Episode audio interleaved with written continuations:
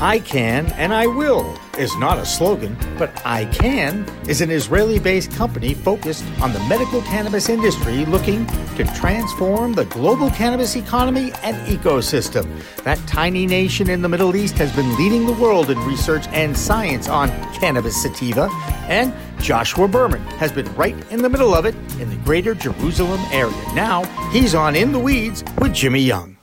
Hi, everyone. Welcome again to another very special edition of In the Weeds with Jimmy Young on location on the floor of MJ BizCon in Las Vegas, Nevada. And we are at the booth of our new friends over here. And here they are from uh, Grow Air. And we're not going to talk about them, but we are going to give them a little promotion because they're allowing us into this booth. I want to introduce you to Joshua Berman from Israel, my, my people's country, if you will. Joshua, uh, thank you so much for joining us. Tell us a little bit about the cannabis history in Israel. I'm going to hold the mic if that's okay with you. I mean, I pointed at you, okay? That's fine. Um, yeah, no. So we have the earliest legalized uh, national system. So from 1996, we have a medical program. But certainly since the late 60s, people like Professor Mechoulam uh, have been doing significant research on uh, on the plant, uh, discovering essentially cannabidiol, CBD, and THC, and, and, and years of research. About uh, the endocannabinoid system. That's how it all started. And Again, that's exactly right. Uh, so one of the things when I people explain to them about the endocannabinoid system, I said, you know, it's inside you. You know, oh look, there goes Bruce Linton by us. This is so much fun. Hey, Bruce Linton, Bruce, how are you? Nice to see you. Doing shout outs. Mike Tyson walked by. I know you have the shirt. I know you have the shirt. I know. Love it. That's from Legal Seafoods in uh, Boston. And Roger Berkowitz is a friend. And that's Bruce Linton. Take care, man. I love that. All the spontaneity of this is so much fun. Go back. Let's go back to the endocannabinoid system and discovering it, and explaining to people that yep, it's in all of us, whether you use weed or not. No, yeah, that's that's correct. Uh, excuse me. You really want to? I- no, no, I know. I get no problem with that.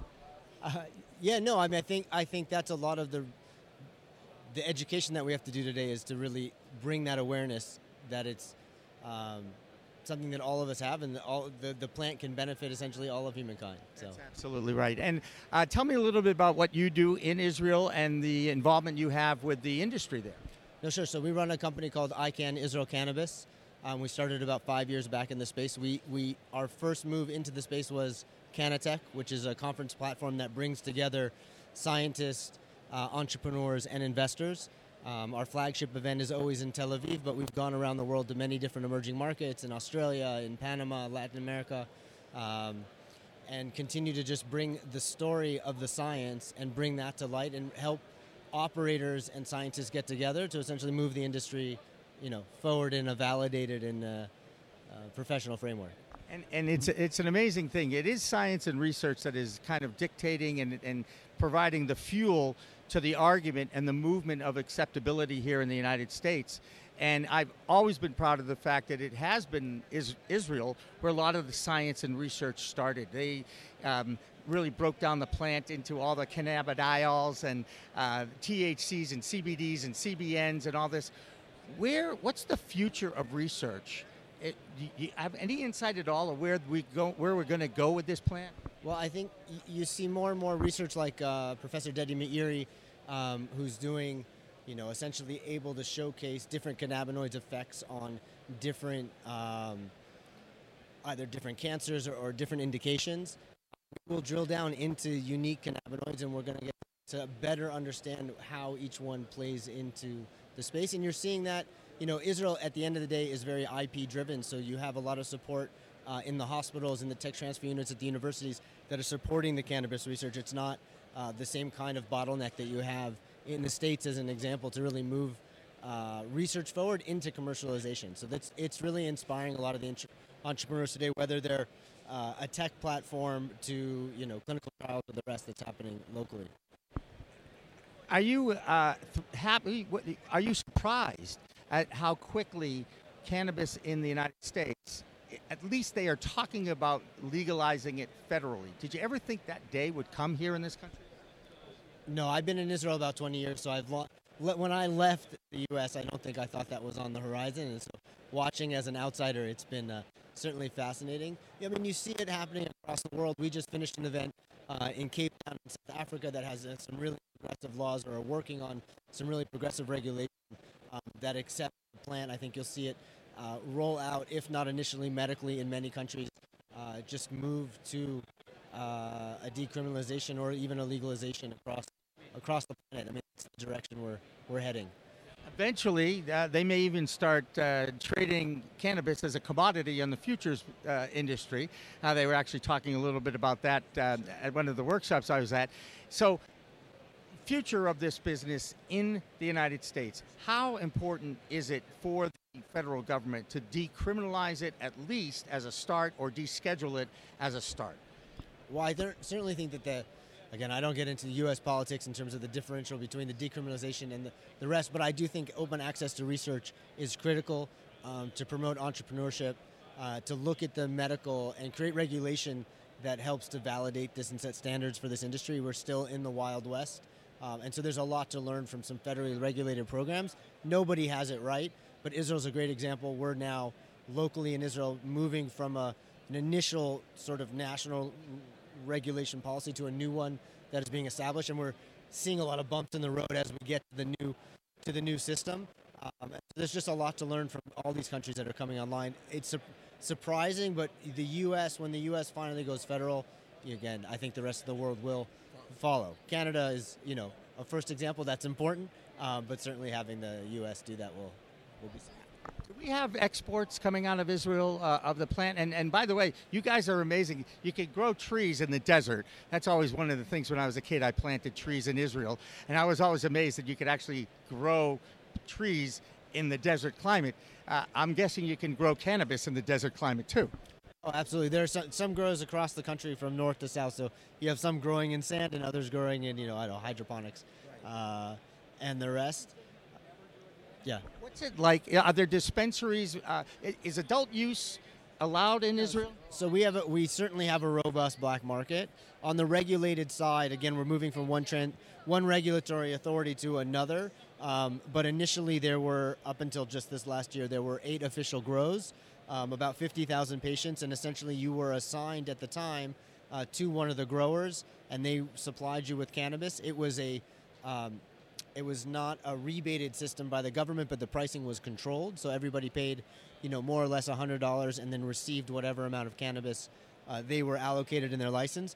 What has now changed is now access to the plant through the, the pharmacies, uh, which opens up more competition, but it's been a, a, hectic process to get there. But in theory, there's no strain names. Essentially, the uh, pharmacy will hold different uh, variations of XTHC to CBD, uh, and patients will be able to choose their amount that they're allotted from these different variations. So some companies, you know, that might have had a name in the past as having a strong flower, uh, it's just trying to eradicate some of that branding. We don't have that side.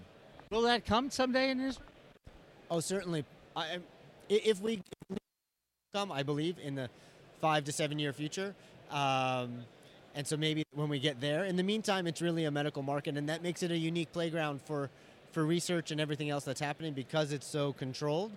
Uh, and until until it moves forward, I mean, it, it, at the end of the day, it's a, a, patient access issue of which we're not doing the best job possible to get access to everybody that needs.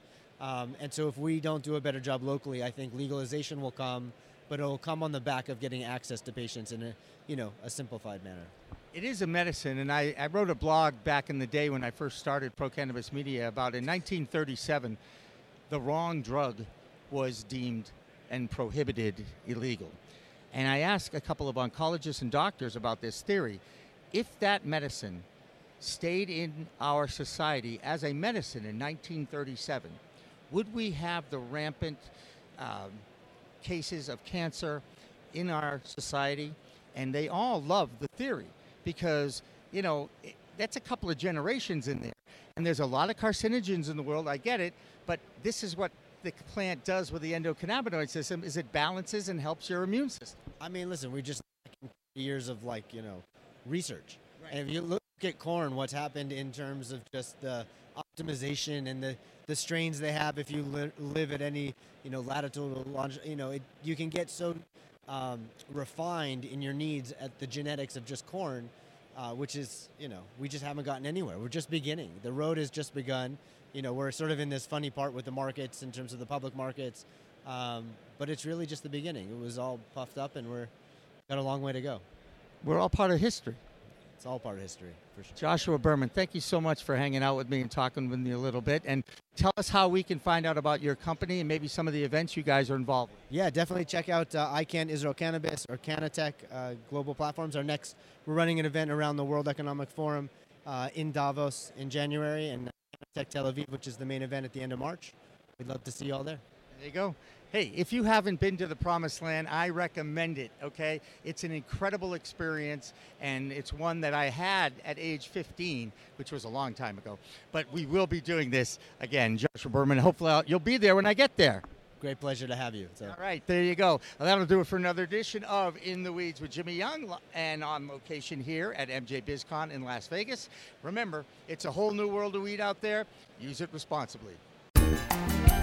Don't look now, but it's a whole new world of weed out there. Pot is flower, it's Bruce Banner and Blue Dream. You've got bongs and dabs, resin and shatter, vaping and edibles, new terms, new strains, and new ways to use cannabis sativa, the plant.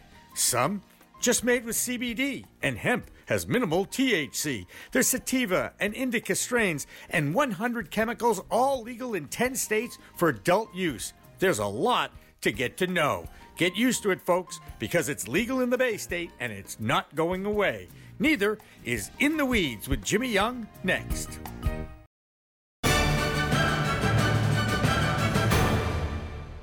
Revolutionary Clinics is just one of 49 medical cannabis dispensaries in Massachusetts, but there's a reason why it's one of the most popular. It's their patient first philosophy. All day long, they teach, they educate, they communicate about this complicated plant called cannabis sativa. That's true whether you visit their Cambridge location in Fresh Pond at 110 Fawcett Street or at 67 Broadway in Somerville. Revolutionary Clinics, where the patient comes first. We are Pro Cannabis Media.